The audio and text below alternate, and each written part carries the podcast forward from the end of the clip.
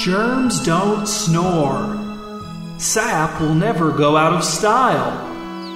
You don't want to overbrush a fossil. I can't even imagine avian live birth. Does the person who named Mars have a website? Do crickets love terrible comedy? Nature doesn't conform to your tween trends. I'd rather die in a swamp than a parking lot. I'm surprised there aren't more rabbits. So many stars. Welcome now to Out of All Doors. Hello, and welcome to the 26th episode of Out of All Doors. I'm your host, Adam Drent, and Out of All Doors is a podcast that I decided to make with the help of some of my friends about my favorite side of doors, the outside of them. This month, because I haven't received many questions from listeners for a while, I decided to make some up. Although there might be some real ones sprinkled in there, you never know. It'll be up to you to decide which, if any, of the questions were submitted by actual listeners and which ones were submitted by fake people of my own invention. Here's the first question. Dear Out of All Doors, is Squall named after a character from the Final Fantasy series of video games, or is he named after the verb meaning to cry or scream loudly and violently, for which the example sentence on dictionary.com is, the hungry baby began to squall? Sincerely, Hubert H. Multifaceted. Well, Hubert, I'm glad you asked because the answer is the latter. Squall has never heard of any Final Fantasies whatsoever. Alright, who's next? Dear Out of All Doors, what is your favorite biome? Sincerely, Jessamine Teresa Nautilus. That's a great question, Jessamine. There are so many biomes to choose from, but in the end, I think the official stance of Out of All Doors is that while they're all good, temperate broadleaf forest is what feels like home. Although I was very tempted to pick Xeric Shrubland as a sort of obscure elitist pick to highlight our eclectic taste. Dear Out of All Doors, is Chomps a good name for a wild dog? Sincerely, Altruista v. Hospitalier. Well, Ms. Hospitalier, that depends on two factors. Number one, does the wild dog look like a Chomps? And number two, does the wild dog act like a Chomps? Having never had any experience with this wild dog that I know, I can't answer those questions for you. But if you can look deep within your own heart, put aside worrying about the cholesterol that you see building up there for a moment, and truly answer yes to both of those questions, then I see no reason why you shouldn't feel okay about calling the wild dog Chomps. Although I should note that having named the wild dog, you should not now try to neuter or spay it by yourself without at least having an experienced vet or former vet on the phone with you telling you what to do and helping you shout calm down at Chomps if things go awry. You'll want to put the vet or former vet on speakerphone to help you shout calm down at Chomps if it comes to that. Dear Out of All Doors, did I hear Adam shrieking while he was editing audio the other night? Sincerely, Adam's neighbor Freddie. Of course not. I handle all recording and editing frustrations with grace, aplomb, and serene silence. If you indeed heard anyone shrieking, it was probably our other neighbor Danny, and he was probably shrieking at a car in his garage. Dear Out of All Doors, is Grang ever going to successfully recover the login information for the old Out of All Doors blog? Also, how did he get the name Grang? Sincerely, Stupid S Foolish. Well, stupid, I can only assume that the S in your name stands for slow, because if you've listened to this podcast at all, then you should know that Grang is not capable of getting the login information for the old Out of All Doors blog, because while he does indeed possess a doctorate in philosophy or something, he is a clueless rube whose life is made up of the consequences of his terrible decisions and incredible strokes of good fortune that prevent the consequences from being as dire as it often seems they should be. He got the name Grang because one time in college I called him Grig and no one laughed. Then I called him Grang and everyone laughed. And while we're on the subject, stupid, Baby is called Baby because for a while in 2006 and 2007, I was calling everyone Baby, as in Baby Stupid, or Baby Adam, or in the case of my sister, Baby Ape. But then I stopped calling everyone Baby except for Baby, so there was no need for further clarification beyond just the word Baby. Dear Out of All Doors, can you describe your ideal hike? Sincerely, Lawrence of Aruba. Gladly, Lawrence. My ideal hike starts well after sunrise, and for the first time ever features no portions of the hike in which I hate hiking. While hiking, I see goats, bighorn sheep, a bear, a mountain lion, and Andy sees a lammergeier, so he's guaranteed to be in a good mood for the rest of the hike, even if he gets buried in a rock slide. And I guess Matt sees bull elephant seals mating, which isn't very realistic on a mountain, but whatever. If he sees bull elephant seals mating, he'll be in a good mood, even if he has to get emergency airlifted for the third, yes, third time in his life. At the top of the mountain, there is a spectacular view of other mountains, valleys, and lakes, and also a spectacular view of other hikers who look tougher and fitter than me, but they're turning back out of fear and exhaustion. Next, I am photographed drinking a Summit Pop, and I tweet the picture to a response of six or seven rapturous likes. Let's say eight, since this is my ideal hike. Then marmots carry me back down the mountain on a rustic but comfortable palanquin, whistling all the way. Then, back at the van, Baby doesn't spray his own hand with bear mace and make everyone's noses run and eyes water and throats burn the whole way back to the hotel. Dear Out of All Doors, do you want more reviews and ratings on iTunes? And does Adam have a Patreon for all huge pop stuff at www.patreon.com backslash huge pop? And is Adam working on a novel about cults and goats? Sincerely, the Apostle Paul. well, sir, your name might be Paul, but I don't believe you're really the Apostle Paul. Nevertheless, the answer to all your questions is yes. And I'd also like to add that as of right now, I've written exactly 46,136 words of my novel. Donations will help a lot. Dear Out of All Doors, when are you going to make another big batch of Mamwurch? Regards, Anonymous. Never! It takes forever to make, and then no one eats it. It just takes up space in the refrigerator for weeks until I have to throw it out. It's a total waste of time, food, and money. Everyone always says how much they're craving it and how they're going to eat so much of it, and then they don't eat any of it. It all gets thrown in the garbage, the entire batch. No one has ever eaten any of my mamwurch. Stop asking, Anonymous, and stop asking everyone else who's always asking. You know who you are.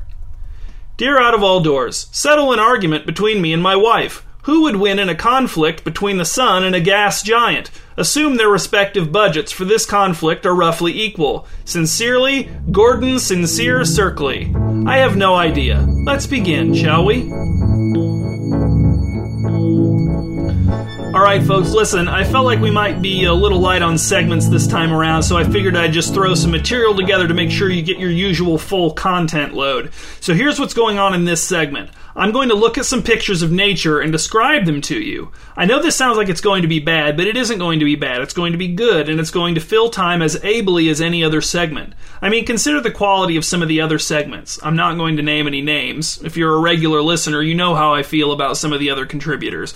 And I'm not going to fake sneeze their names or anything. I'm just going to let this vague illusion stand without further clarification, which is unlike what I'm going to do with the pictures I'm about to describe because aside from clarifying who exactly I mean when I say I despise certain contributors to this podcast, this segment is going to be all about clarification.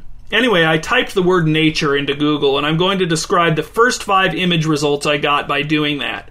Now, you've probably heard it said that a picture is worth a thousand words, but unless you're photographing the Constitution or something, that's incorrect. Pictures are actually worth exactly 100 words each, so that's what you're going to get for the description of each picture 100 words. And once you've heard all 100, you'll be able to see that picture in your head as vividly and accurately as if you were looking right at it. So here we go. Picture one waterfall, green trees, gray rocks, some ferns, also green, a stream of water in liquid form. Everything is mossy except for the water. All right, look, that's all there is to say about that picture, and that was only 23 words before this sentence, but I'm going to count the words in this sentence toward the total, and then I'll make up the difference with the next picture. Okay. Picture two this picture is tiny. It's of train tracks. There are trees and grass on both sides of the tracks. No moss in this one, and no waterfalls or streams either. The train tracks look like they come to a point on the horizon. That's called the vanishing point, and it has to do with perspective. Actually, all that really matters is that these descriptions average 100 words apiece. So, picture three the sun's shining through some trees and making shadows on some more grass and everything's pretty much green, and that's pretty much it. Can you imagine thinking this picture could be worth a thousand words? And yes, I'm counting that sentence. I feel like it helps describes the picture, as does this one. Picture four, here we go. This picture has it going on. A pearlescent river frothing with foam carves its way through a verdant meadow, flanked by a mighty forest which nearly equals the verdant meadow for how verdant it is. And all the while, puffy, puffy, puffy, puffy, puffy clouds float obesely overhead. Picture five. All right, so the total of the previous four pictures was 246 words. So to get the average up to 100 words per picture, we really need to describe this one in intense detail. I should also note that I'm counting the words like picture one and picture two and so on into the total. Anyway, so this picture is actually a painting, it looks like. Does that count as a picture? I guess so. Wow, this is going to be hard. Okay, so one of these trees has pink leaves, and two have blue leaves, and one has green leaves, and there's a stone wall and a path and some grass. Oh, I just noticed a signature on it. If I could read the signature, I'd tell you what it says, and that would be two more words, but no, I can't read it. Sorry. I've really lost a lot of respect for pictures over the course of this segment. I actually just thought of some more to say about the first picture. A broken log pointing into the picture looks like the mast of a pirate ship, which is an evocative observation which has pushed me very close to my word count goal, as has this commentary on my own observation. The end is in sight. Did I mention that all of the pictures are artistic? And I'm not going to say which one, but one of them makes me want to commit arson for some reason. Now we're done.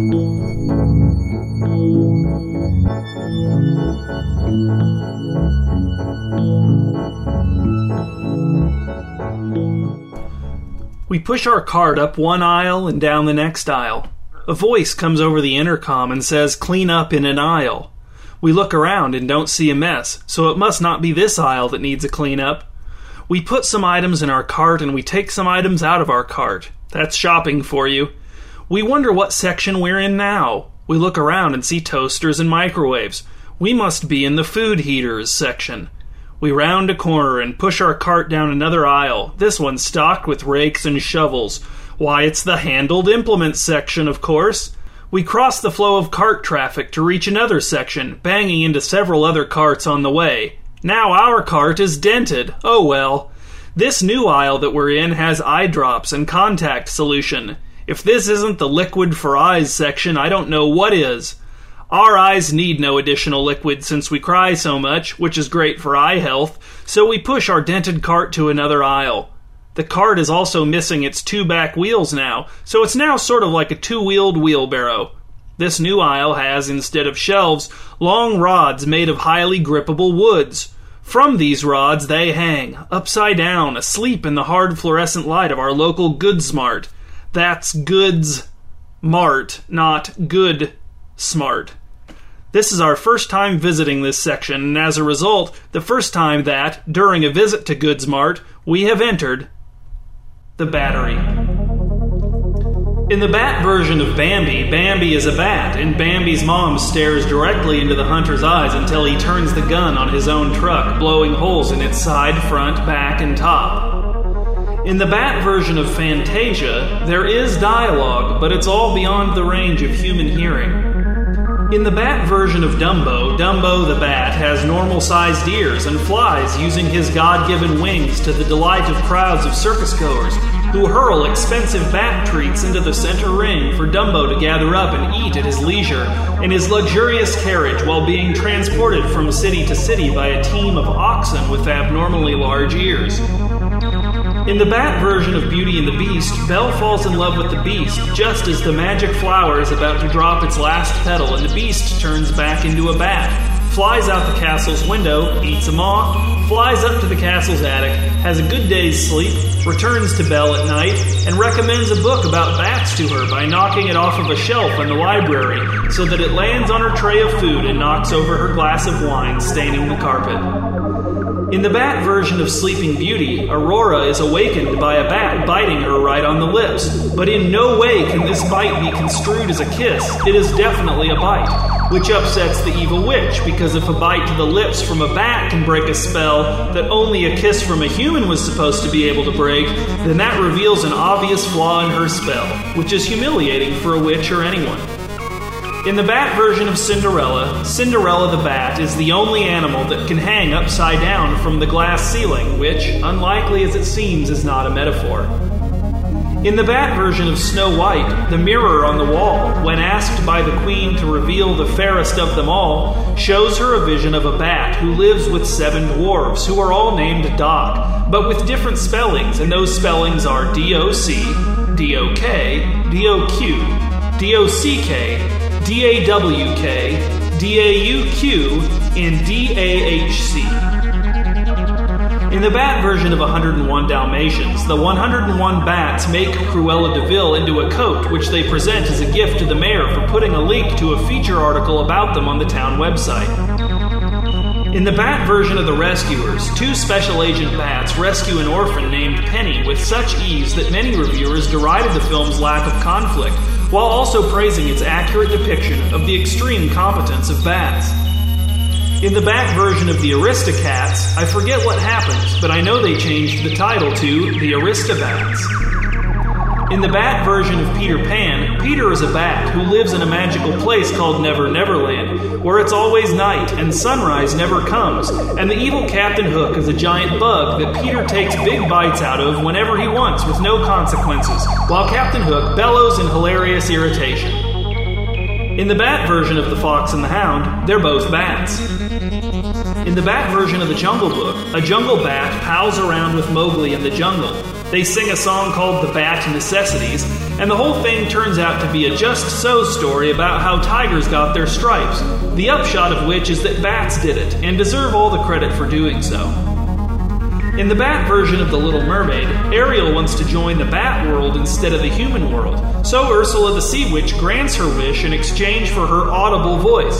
But Ursula doesn't realize that as a bat, Ariel is going to be using vocalizations outside the range of normal human hearing from now on, so the trade is totally lopsided in Ariel's favor. In the Bat version of Song of the South, there's no racism whatsoever.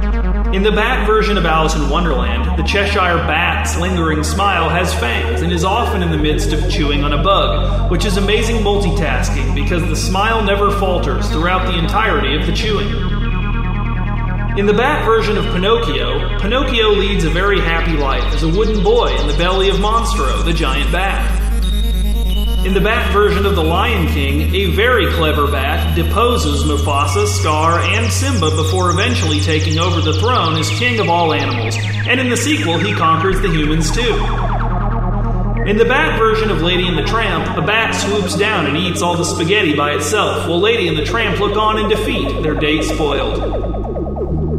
In the Bat version of Robin Hood, Robin isn't a fox, he's a vampire bat, he steals blood from the rich and donates it to the poor, thereby accumulating many self congratulatory blood donation t shirts, which he in turn donates to third world people who can't afford t shirts. In the Bat version of The Sword in the Stone, Arthur is a bat, and he never bothers to pull the sword out of the stone because he doesn't care to. So the title is actually more accurate in the Bat version because the sword is still in the stone at the end. Whereas in the original, the sword is eventually out of the stone, which has caused a lot of people a lot of painful confusion because they didn't watch the movie to see a sword out of a stone, they watched the movie to see a sword in a stone for the entire duration of the film. In the Bat version of Pocahontas, a bat justifiably and purposely gives John Smith rabies, and he survives long enough to return to England and, in a comedic sequence, bite the Queen or King or whoever it is. In the Bat version of The Hunchback of Notre Dame, the bats work together to take the clapper out of that big bell, and they drop it in the Seine, where it sinks to the bottom, and Quasimodo can't retrieve it because his hunch is too buoyant, and every time he tries to dive, he just bobs back up to the surface.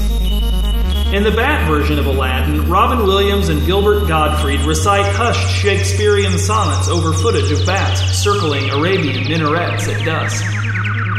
Excuse me, says a voice. We turn to discover that the voice is not disembodied. No, in fact, it very much belongs to a body, the body of a woman who is seeking our attention. Yes, we say in unison. I'm looking for a battery. You're in it, we say. No, no, says the voice from the mouth belonging to the woman. A battery. To buy. You're in it, we say. Are we being deliberately obtuse? Maybe. Our sly smiles might be a clue.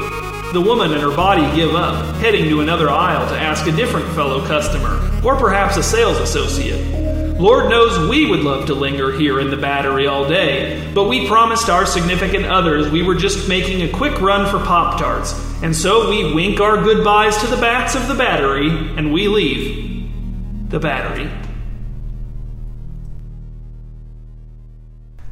Hey all, I thought that this might be a good month to return to a segment we've only done once before, way back in episode 4. That segment is called Disappointing Sons, and it's a segment wherein I share disappointed fathers' accounts of the ways in which their disappointing sons have disappointed them. And since Out of All Doors is a podcast that adheres strictly to the tried and true formula of ensuring that every segment is clearly about the outdoors in some way, I've made certain that these sons are all disappointing in ways that relate to the outdoors. I've also withheld the names of both the fathers and the sons in order to encourage frankness and openness. And if you have a disappointing son, please feel free to tell us about it by sending a well typed email to outofalldoors at gmail.com. If you are a disappointing son, encourage your dad to write to us about you. All right, the first one says, My son can't tell the difference between day and night. In fact, he says two things are like day and night when he wants to express the fact that the two things are virtually indistinguishable from each other. This contrarian metaphor usage has almost resulted in the obliteration of our entire family on two separate occasions, and now my son is no longer allowed to speak in public, especially at drag races. He also insists on calling his birthday his birth night, even though he was born at 11:17 in the morning.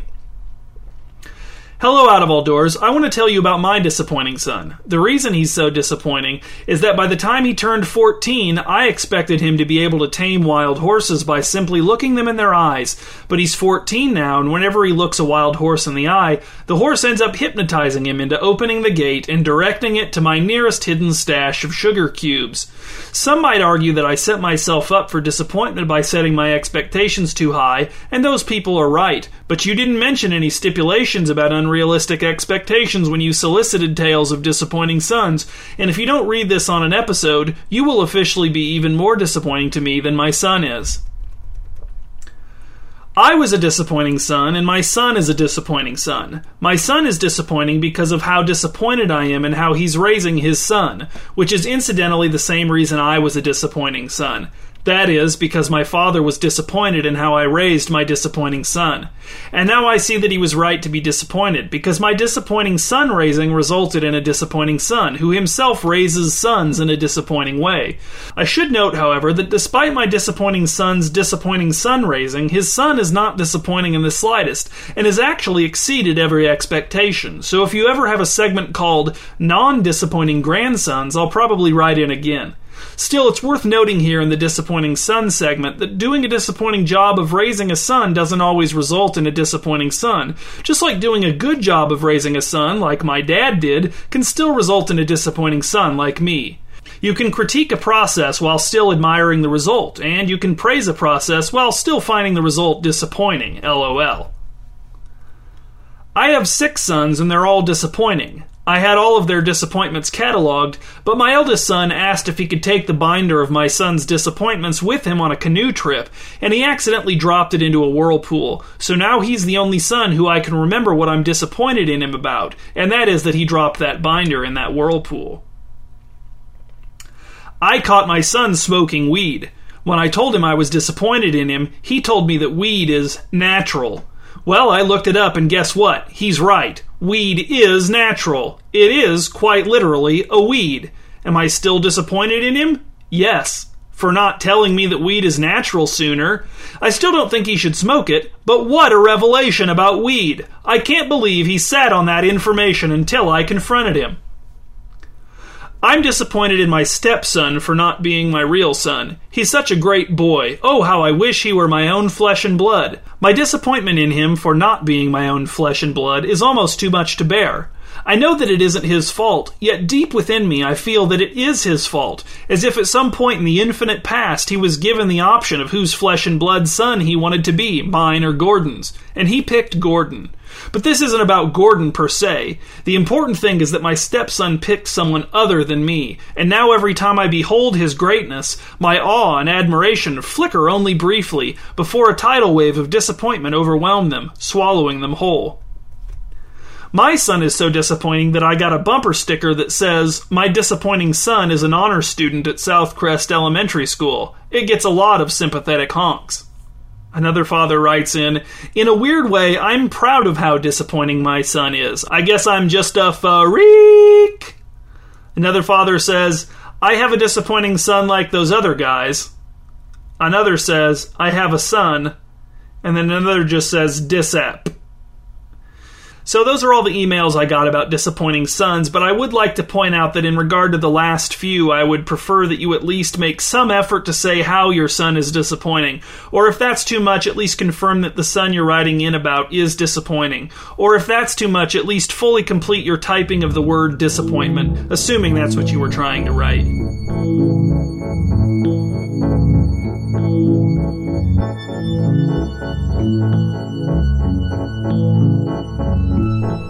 Fine. You stupid people want to stare at tablets other than the Ten Commandments all day? Then Gentleman's Mills will give you apps. We may not be based out of Silicon Valley, but we can BCC with the best of them. Here are just some of Gentleman's Mill's hot new apps.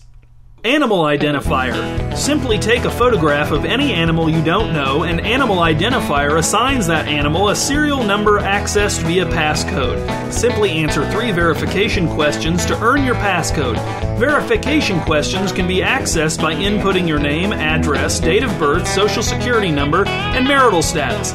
Simply use our digital fingerprint function to gain access to the verification questions. Track My Tracks. This app estimates with unusually high accuracy what method of conveyance you're currently using. By analyzing a host of biometric data, this app runs an ongoing, admittedly battery depleting calculator to tell you if you're traveling by foot, horseback, bicycle, or automobile. It knows how you goes, trademark. So get out there and track those tracks. The True Elk Tune Bugler beta version. This newly perfected app mimics the real cry of a Randy Bull elk as he seeks out any cows in estrus in the general vicinity. From there, it auto tunes the pre recorded bugle to give you the edge over any competing males. But, but, but get ready to go head to head with an enraged young elk. It can even perform taps. Total Recall App Edition. This app allows you to look at the original Total Recall promotional poster from Android, iPhone, tablet, or other sundry device. Zoom in, out, or not at all. With Total Recall App Edition, it's up to you. What's Your Name? The app. With this new app, you just type in your name and let the app take over. Once you hit OK, What's Your Name? The app scrambles the letters you typed using a highly complex algorithm, then presents those letters back to you. What? Can you unscramble them? If you can, you can learn your name. Note, this app may be used outdoors. I'll Kill You, the app. This app won't kill you, but it does claim it does, which is still quite chilling. Kill or app. Whenever you're tempted to kill someone, this app provides you with an alternative activity to occupy your murderous hands an unwinnable, malfunctioning version of solitaire with pictures of knives on the backs of the cards. Leaf Vindicator.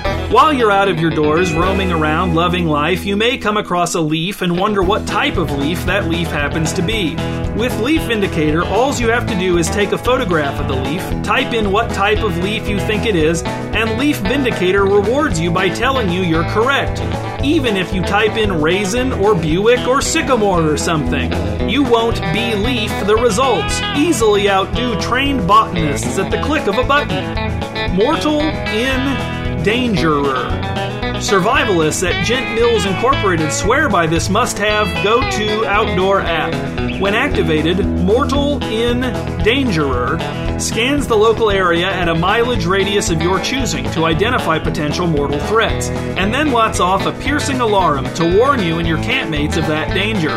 Warning in field tests with Gentleman's Mills campers, Mortal in Dangerer has been known to alert the mortal danger to your presence, thus ensuring fatality.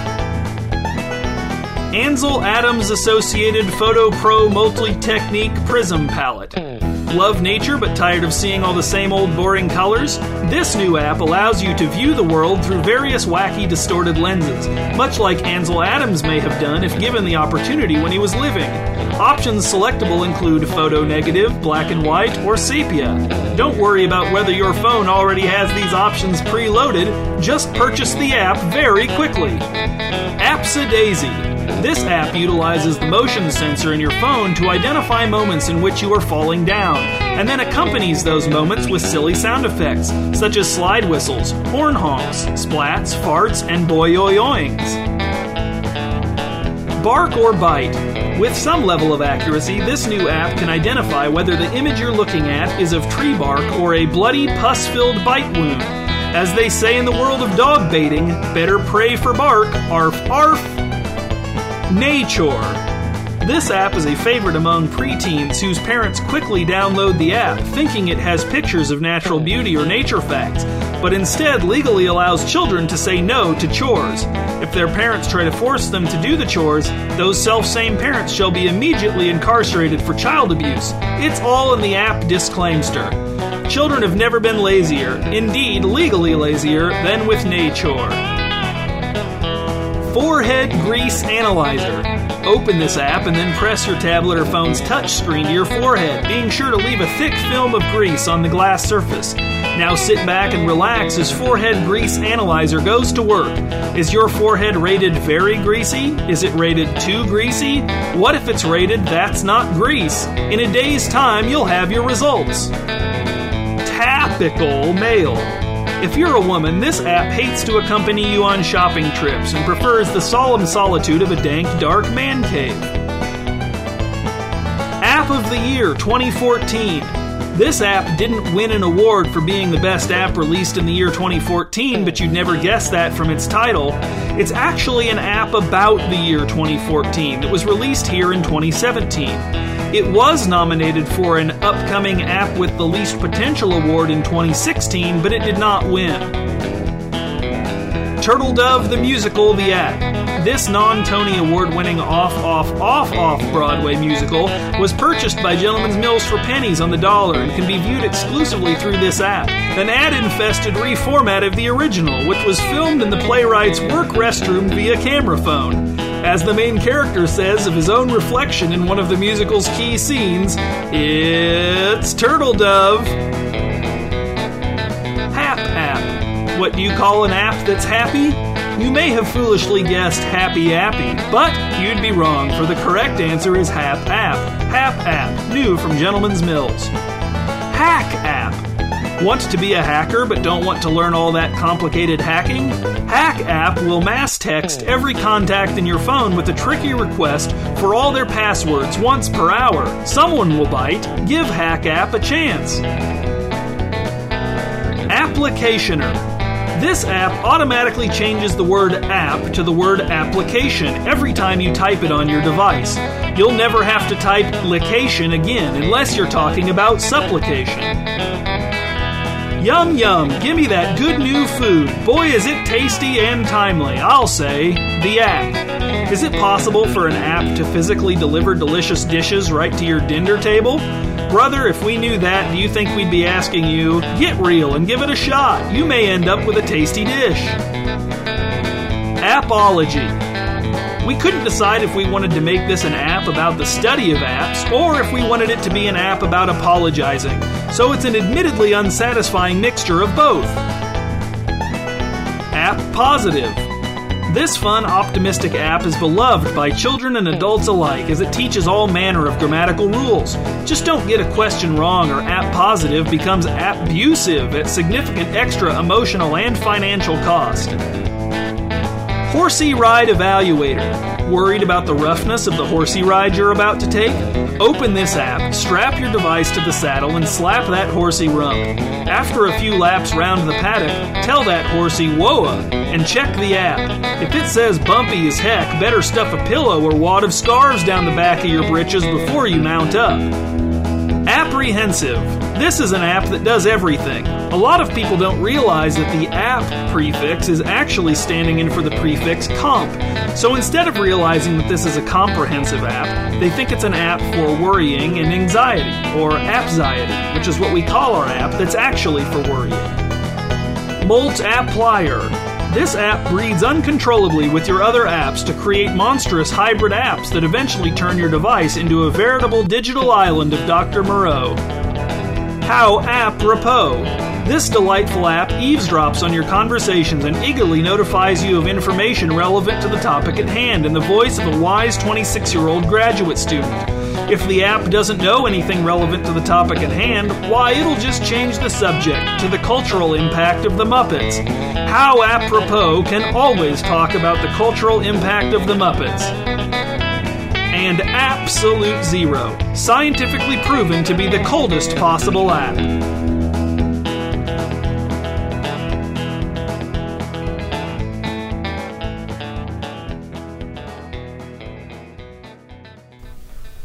All right, Grang, it's recording, so fear not. The account of how your life has gone further awry shall be chronicled for posterity.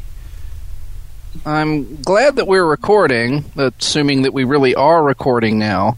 But I'm sorry to disappoint you, Drent, because my life couldn't be going less awry right now.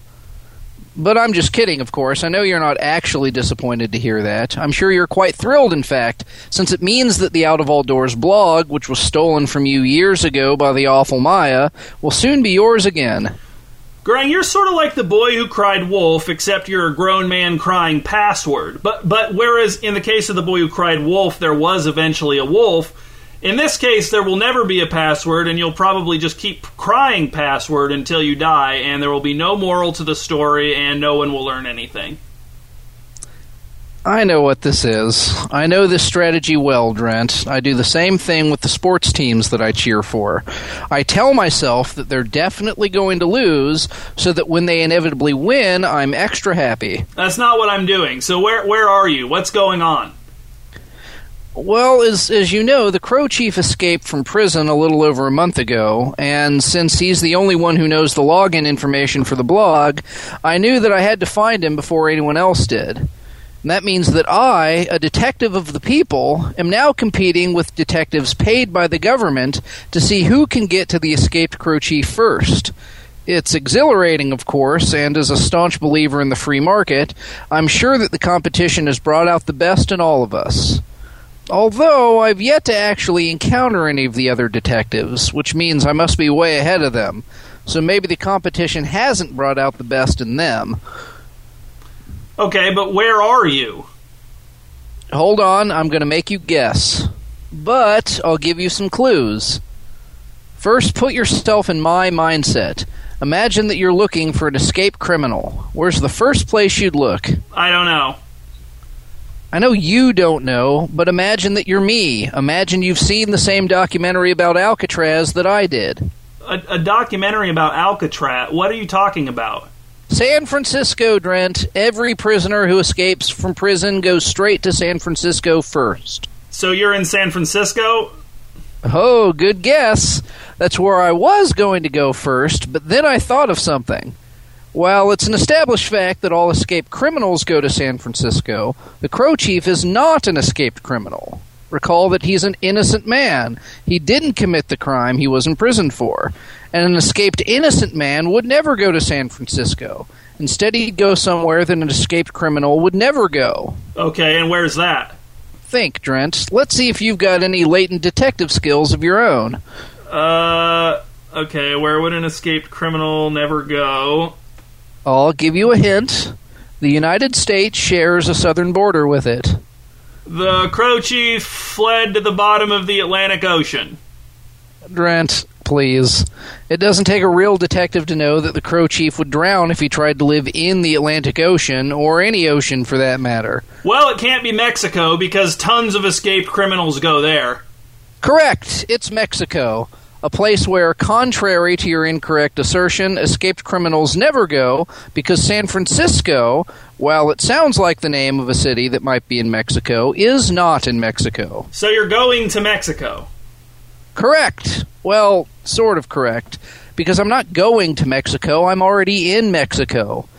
Meanwhile, all those hotshot government detectives incorrectly believe that they're after an escaped criminal, so they're probably all chasing phantoms around San Francisco. Ah! Wait, hold on. So you're saying you're in Mexico right now? How did you get there? Well, that took some doing. One obstacle was that I don't have my passport with me, and Megan wouldn't send it to me. And when I asked her to put Timmy on and then tried to tell him how to mail my passport to me, not only did he not seem to understand any of it, Megan was apparently eavesdropping and she got mad at me for trying to get Timmy to defy her wishes. But anyway, I knew that a conventional border crossing wasn't going to work out. I knew that what I needed was a coyote. Do, do you know what I mean by a coyote? Uh, yeah, those are the guys that uh, illegal immigrants pay to sneak them across borders. Exactly, and I knew just where to find one at Rolf's Burrito Building in downtown Croton, which incidentally was the only place in Croton to get authentic Mexican food. Or inauthentic Mexican food, for that matter. All right, Rolf doesn't sound like a very Mexican name. It sounds like a German name or something, or Scandinavian. Uh, okay, I feel like you're being a little disingenuous by ignoring the other two words in the title burrito and building, both of which are in ample supply here in Mexico, let me tell you. All right, but isn't Croton in Minnesota or something? I'm, I'm actually not sure what state it's in, but it's up there somewhere, yeah. So you were looking for a coyote to drive you the whole way across the country and then across the border. That seems very impractical. On the contrary, Drent, nothing could be more practical because my truck is presumably still sitting by the side of the road back in the woods where the Udevald Original Outdoor Recordings Company was. So a trip across the entire country and then across the Mexican border was exactly what I needed. And that's what I got. And believe me, after over seven hours hidden under a damp pile of tarps in the back of a pickup truck, I was thrilled when we finally stopped and I found that I had indeed been transported to Mexico, the country of the rising sun. Uh, that's Japan. No, Japan is the land of the rising sun. Wait a second, Greg. Did you say you were in the truck for seven hours? If you were somewhere in or around Minnesota, there's no way that was enough time to get you to Mexico. We were driving very fast. In fact, my entire body's bruised from bouncing around the bed of the truck with all the scrap metal and cinder blocks. All right, okay, let's see. I'm uh, looking it up here. All right, let's see. So, Fairmont is one of the southernmost cities in Minnesota, so I'll be as generous as possible and say you were somewhere around there. So, from there to Mexico to the uh, to the border, it looks like it's about 1300 miles. So, let's do the math. Uh, looks like you'd have to average a little over 185 miles per hour on the way there. Did that uh, seem about how fast you were going, Greg? It did feel very fast, but remember I said it took a little over seven hours. Probably closer to seven and a half. And another thing you didn't account for, Drent, is that Justin, my coyote, told me that as a coyote, he's driven to Mexico many times, so I'm sure he knows some shortcuts. Mm hmm. All right. Well, a, uh, a 1,300 mile trip plus the danger of crossing the border must have been pretty expensive, Grang. Uh, yeah, unfortunately, it was, and it was kind of an awkward scene when, after we got to Mexico, I gave Justin an IOU instead of actual payment. He was pretty mad, and I was forced to run away and disappear inside a crowded Target. But he didn't catch me, and I do fully intend to pay him back, although my debt to him will have to be considered a lower priority than my many, many other debts. Although, as I said to him, I will gladly recommend his services to anyone else looking to sneak into Mexico from Croton. With the trip lax in comfort and safety, it certainly makes up for in speed. You yourself noted how fast it was. All right, so Greg, I'm just looking it up here, and uh, according to Target's official website, it says there are no targets in Mexico. Incorrect. I've been to the local Target several times since I've been here in Mexico, and I really like it because most of the sales associates and customers speak fluent English. You're not in Mexico, Greg. You didn't even make it out of the Midwest. Drent, please, you're being very xenophobic right now. Which reminds me of my new segment idea. It's called Greg's Abroad, and it's just about me adapting to a different culture, learning to love it, and then instilling my love for it in my son once I meet him, of course. Uh, no, I love the name, but I hate the concept. So, so where are you right now? Some kind of internet cafe? I am, and I must say, it feels so much more sincere than your American internet cafes. What's it's it so, called, Greg? What's it called? Let's see. It's uh the Break Room Cyber Cafe. So the the Mexican internet cafe's name is in English. Uh, Drent, we have places with Spanish names in America, don't we? Ever heard of Chi Chi's? All right, hold on. I'm looking it up here, Greg. You're in Des Moines, Iowa. Drent, you sound like a real gringo right now. It's pronounced Des Moines. All right, well, I'm at my limit, Gring. I, I really can't take any more of this right now. Uh, okay, Drent, bye.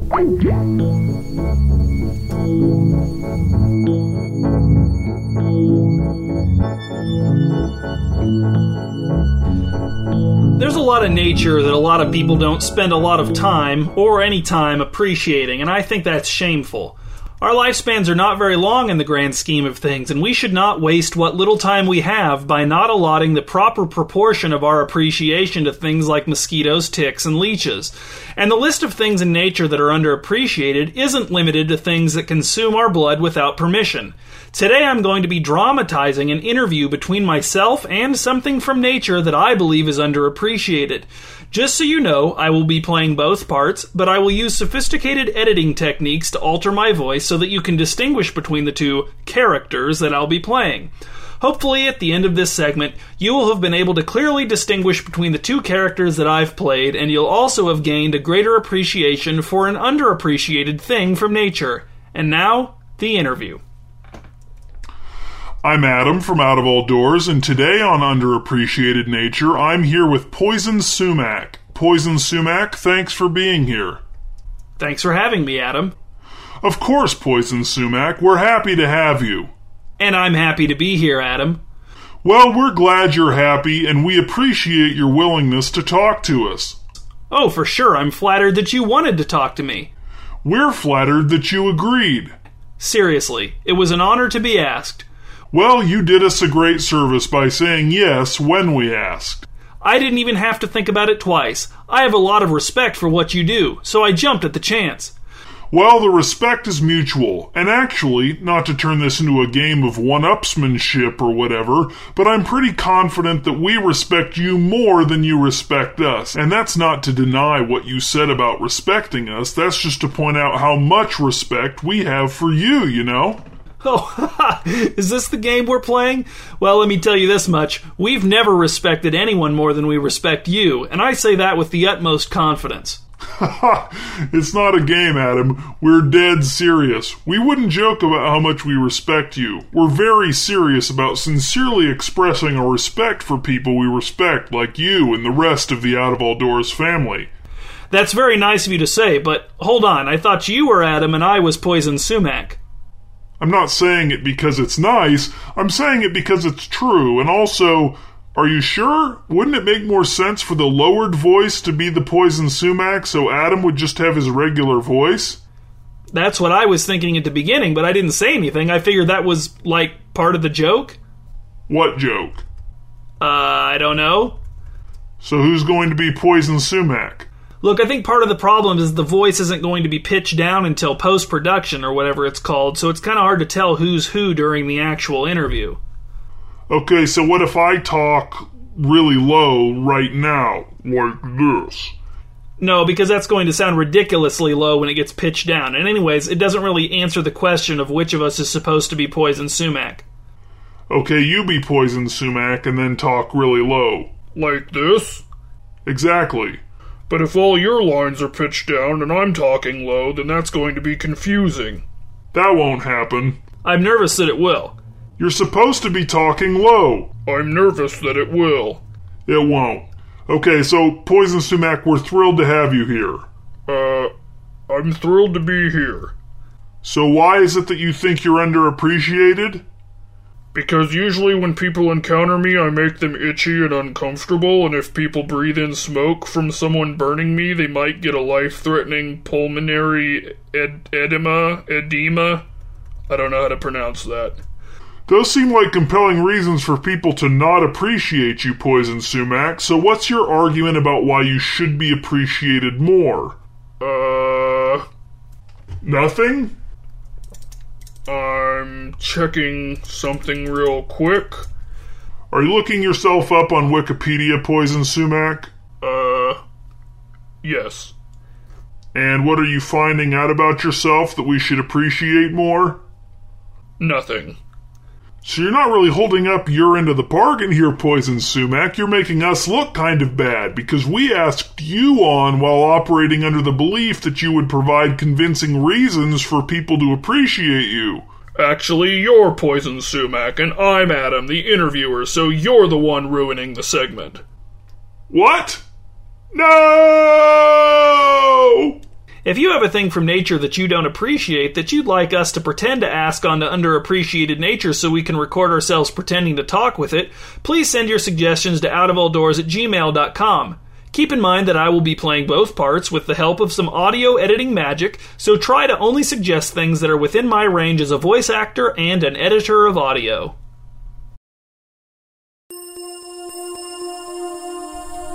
Close your eyes. Get as tense as possible.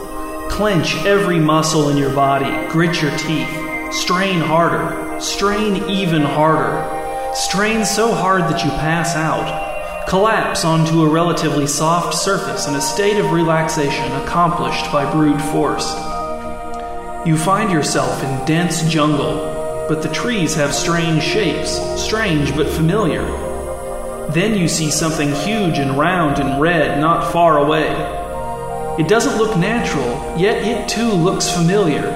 Then you feel the ground shake, you hear an approaching rumble, and then a giant human woman steps over you. That's when you realize you're very, very small. The jungle is a yard, the trees are blades of grass. The huge red ball is a regular red ball. This is by far the tiniest you've ever been. But how tiny are you exactly? You'd love to know your exact size, preferably height, weight, and circumference of your waist. But in order to accomplish that, you're going to need some measuring instruments, and getting access to those while you're tiny is going to be quite a tall order. But on the other hand, the rest of your many, many, many life problems now seem very small indeed.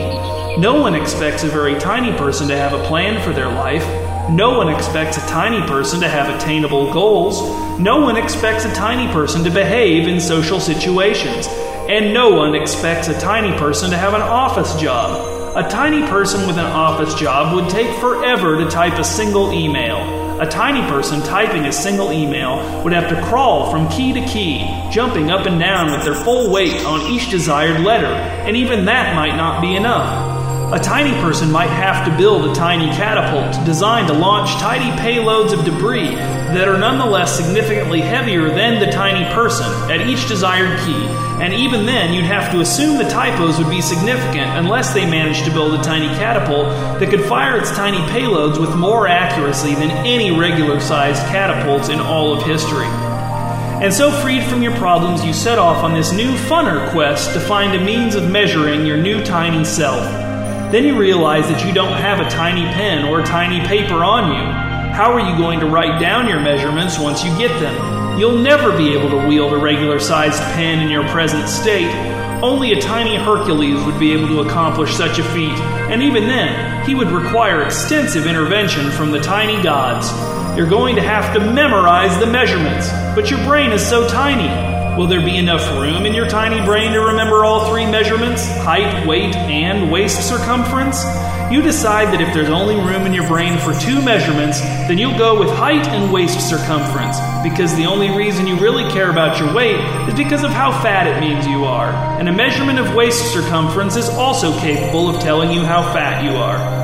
As you travel through the yard, you start to feel nervous that you might run into an ant. In Honey, I Shrunk the Kids, the ant was nice, but all of your encounters with ants in real life have been dreadful, even when you were of regular size. Did those ants hate you because you were of regular size? Has the one thing that ants hated about you now been corrected? Or did those ants hate you because of qualities you still possess? And now, instead of simply crawling on your food or biting you, they'll trample your food into the ground and devour you whole. You don't actually have any food with you, which is its own problem, but truth be told, you're a lot more concerned about being devoured whole by an ant than you are about your food getting trampled. Just then, an ant appears, lumbering through the grass. You look around for a weapon, but all you see is stuff that isn't a weapon, which is the absolute last stuff you want to see when the whole reason you're looking around is to see a weapon. Then you look around again, giving yourself one more chance to see a weapon, and that's when you see it. The very thing you wanted to see a weapon. The good news is that it's a great weapon. The bad news is that it's of regular size, but you're still tiny. Still, with nothing else to see except for non weapons, you run toward the weapon. It's a 9mm handgun lying in the yard. Some genius probably dropped it there. And yes, listener, there are quotation marks firmly in place around the word genius there, because no true genius would ever leave a 9mm handgun just lying in a yard unless that genius was some sort of absent minded genius type like Einstein, who is literally the only genius most people have ever heard of, which I guess makes him pretty representative of geniuses as a whole to most people. Anyway, you run toward the handgun. The ant also runs toward the handgun, but while you're running toward the trigger, the ant has a different idea. It's running toward the barrel. This could work out very well for you. You get to the trigger, and it's very regular sized compared to you, who is tiny. The ant is standing right in front of the barrel and trying to bite it closed, but it's having very little success.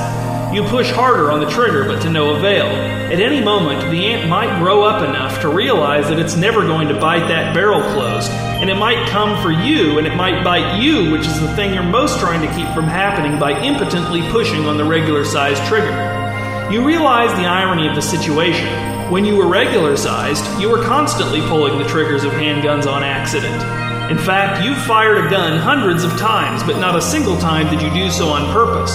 But now that the one thing you want most in the world is to pull the trigger of a gun, you can't do it because you're too tiny and the gun is too regular sized. But then something astonishing happens. A swan appears, but the swan is not regular sized. Oh no, this swan is tiny like you are. It floats down from somewhere above the blades of grass, glowing with a radiance that seems to emanate from somewhere beneath its pure white feathers. The swan flies without flapping, which is a thing you can't recall ever seeing a regular sized swan do, even when you've threatened them at gunpoint, demanding that they fly without flapping. You never intended to pull the trigger at them, of course, but you always did, of course. On accident, of course. The glowing swan flies to the trigger. It hovers directly in front of it. Then the swan taps the trigger with its beak. The gun fires. The ant gets a freaking face full of hot lead and is mortally wounded, falling onto its back and clutching at its thorax dramatically with all 16 of its legs, or however many legs ants have. I can never remember if ants have 16 legs or if that was the conjoined spiders I once heard a spider breeder describe when asked to state the personal goal that gets him out of bed every morning. Dear swan, you cry, thanks a bunch. The swan transforms into a tiny god before your eyes. Like a tiny Hercules, you have been aided in a difficult feat of interacting with a regular sized object by a tiny god, although in your case, the tiny god basically did everything for you. Whereas if you were actually a tiny Hercules, the tiny god would probably have been in more of a support role, since tiny Hercules wouldn't require as much help as you. Because you were polite, I shall grant you three requests, says the tiny god. His eyes are like thunder, his clothes are like strength, his voice is like a nice scent. His beak, which he retained upon changing out of his swan form, but which may have been the reason he chose to take on a swan form in the first place, looks worse than just a nose would. How tall am I, you ask? One half of one inch, says the god. How heavy am I, you ask? One half of one ounce, says the god. And what's the circumference of my waist, you ask? The god tells you something, but you can't hear it. Or rather, you hear it, but you can't keep it.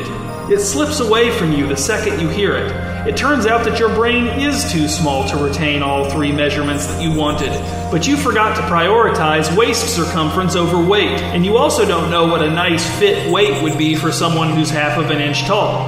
But it's not that big of a deal. The beautiful thing about problems when you're tiny is that, well, they're tiny problems. But now, open your eyes. But as you do, take the peace of having tiny problems with you this month. even when you're inside of one or more doors.